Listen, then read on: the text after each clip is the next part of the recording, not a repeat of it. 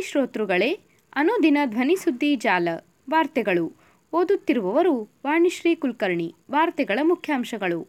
Supreme court ಚಾಟಿ ಬೀಸಿದ ಬಳಿಕ ಹನ್ನೊಂದು ಮಹಿಳಾ ಅಧಿಕಾರಿಗಳ ಕಾಯಂ ನೇಮಕಾತಿಗೆ ಸೇನೆ ಒಪ್ಪಿಗೆ. ಪೆಗಾಸಸ್ ತಂತ್ರಾಂಶ ಅಭಿವೃದ್ಧಿಪಡಿಸಿರುವ ಕಂಪನಿಯ ನಿಯೋಜಿತ ಸಿಇಒ ರಾಜೀನಾಮೆ. ದೆಹಲಿಯಲ್ಲಿ ಮಿತಿ ಮೀರಿದ ವಾಯು ಮಾಲಿನ್ಯ, ಜನರು ಮನೆಯಿಂದ ಹೊರ ಹೋಗದಂತೆ ಸಲಹೆ.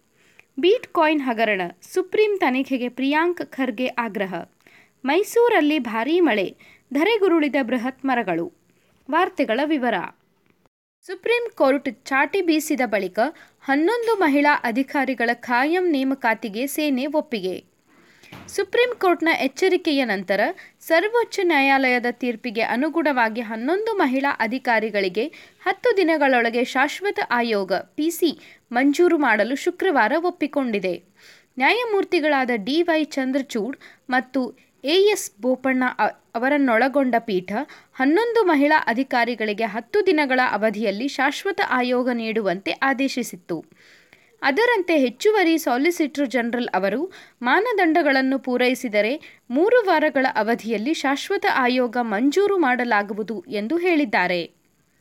ಇದಕ್ಕೂ ಮುನ್ನ ಮಹಿಳಾ ಅಧಿಕಾರಿಗಳಿಗೆ ಶಾಶ್ವತ ಆಯೋಗ ನೀಡದಿದ್ದರೆ ನ್ಯಾಯಾಂಗ ನಿಂದನೆಯ ಅಪರಾಧವೆಂದು ಪರಿಗಣಿಸುವುದಾಗಿ ಸುಪ್ರೀಂ ಕೋರ್ಟ್ ಸೇನೆಗೆ ಎಚ್ಚರಿಕೆ ನೀಡಿತ್ತು. ನಂತರ ಉಳಿದ ಮಹಿಳಾ ಅಧಿಕಾರಿಗಳ ಬಗ್ಗೆ ಶೀಘ್ರ ನಿರ್ಧಾರ ತೆಗೆದುಕೊಳ್ಳಲಾಗುವುದು ಮತ್ತು ಈ ವಿಷಯದಲ್ಲಿ ಸೂಚನೆಗಳನ್ನು ನೀಡಲು ಸ್ವಲ್ಪ ಸಮಯ ಕೋರಲಾಗಿದೆ ಎಂದು ಸೇನೆಯ ವಕೀಲರು ಹೇಳಿದ್ದಾರೆ. ಈ ವೇಳೆ ಸೇನೆಯು ತನ್ನ ಅಧಿಕಾರದಲ್ಲಿ ಸರ್ವೋಚ್ಚವಾಗಿರಬಹುದು, ಆದರೆ ಸಾಂವಿಧಾನಿಕವಾಗಿ ನ್ಯಾಯಾಲಯವು ಸರ್ವೋಚ್ಚವಾಗಿದೆ ಎಂದು ಪೀಠ ಹೇಳಿದೆ. ಪೆಗಾಸಸ್ ತಂತ್ರಾಂಶ ಅಭಿವೃದ್ಧಿಪಡಿಸಿರುವ ಕಂಪನಿಯ ನಿಯೋಜಿತ ಸಿಇಒ ರಾಜೀನಾಮೆ. ಗೂಢಚಾರಿಕೆ ತಂತ್ರಾಂಶ ಅಭಿವೃದ್ಧಿಪಡಿಸಿರುವ ಕಂಪನಿ ಇಸ್ರೇಲ್ನ ಎನ್ಎಸ್ಒ ಗ್ರೂಪ್ನ ನಿಯೋಜಿತ ಸಿಇಒ ಐಸಾಕ್ ಬೆನ್ ಬೆನ್ನಿಸ್ಟಿ ಅವರು ಅಧಿಕಾರ ಸ್ವೀಕರಿಸುವ ಮುನ್ನವೇ ತಮ್ಮ ಸ್ಥಾನಕ್ಕೆ ರಾಜೀನಾಮೆ ನೀಡಿದ್ದಾರೆ.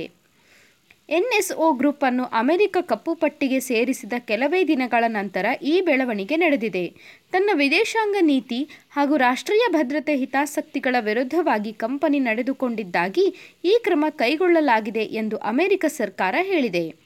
ಐಸಾಕ್ ಅವರು ತಮ್ಮ ಸ್ಥಾನಕ್ಕೆ ರಾಜೀನಾಮೆ ನೀಡಿರುವ ಕುರಿತು ಸ್ಥಳೀಯ ಮಾಧ್ಯಮಗಳಲ್ಲಿ ವರದಿಗಳು ಪ್ರಕಟವಾಗಿದ್ದು, ಕಂಪನಿಯ ವಕ್ತಾರರೊಬ್ಬರು ಸಹ ಇದನ್ನು ಖಚಿತಪಡಿಸಿದ್ದಾರೆ.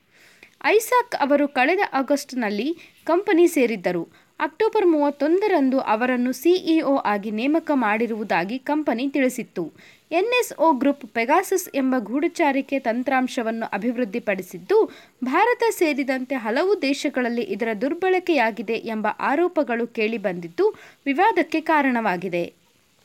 ದೆಹಲಿಯಲ್ಲಿ ಮಿತಿ ಮೀರಿದ ವಾಯು ಮಾಲಿನ್ಯ, ಜನರು ಮನೆಯಿಂದ ಹೊರಹೋಗದಂತೆ ಸಲಹೆ ರಾಷ್ಟ್ರ ರಾಜಧಾನಿಯಲ್ಲಿ ವಾಯು ಮಾಲಿನ್ಯ ಮಿತಿ ಮೀರಿದ ಕಾರಣ ಜನರು ಮನೆಯಿಂದ ಹೊರ ಹೋಗುವುದನ್ನು ತಪ್ಪಿಸುವಂತೆ ಕೇಂದ್ರ ಮಾಲಿನ್ಯ ನಿಗಾ ಸಂಸ್ಥೆ ಶುಕ್ರವಾರ ಸಲಹೆ ನೀಡಿದೆ. ಮತ್ತು ವಾಹನ ಬಳಕೆಯನ್ನು ಕನಿಷ್ಠ ಶೇಕಡ ಮೂವತ್ತರಷ್ಟು ಕಡಿಮೆಗೊಳಿಸುವಂತೆ ಸರ್ಕಾರಿ ಹಾಗೂ ಖಾಸಗಿ ಕಚೇರಿಗಳಿಗೆ ನಿರ್ದೇಶನ ನೀಡಿದೆ.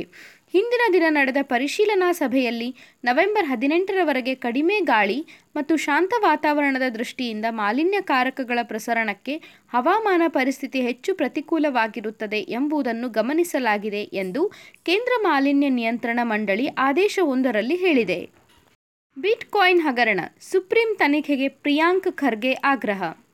ಹ್ಯಾಕರ್ ಶ್ರೀಕೃಷ್ಣ ಅಲಿಯಾಸ್ ಶ್ರೀಕಿ ಮೂಲಕ ವಶಪಡಿಸಿಕೊಂಡ ಬೀಟ್ ಕಾಯಿನ್ಗಳನ್ನು ಅಕ್ರಮವಾಗಿ ವರ್ಗಾವಣೆ ಮಾಡಿರುವ ಹಗರಣದ ಕುರಿತು ಸುಪ್ರೀಂ ಕೋರ್ಟ್ನ ಹಾಲಿ ನ್ಯಾಯಮೂರ್ತಿ ನೇತೃತ್ವದಲ್ಲಿ ತನಿಖೆ ನಡೆಸಬೇಕು ಎಂದು ಕಾಂಗ್ರೆಸ್ ಶಾಸಕ ಪ್ರಿಯಾಂಕ್ ಖರ್ಗೆ ಆಗ್ರಹಿಸಿದ್ದಾರೆ.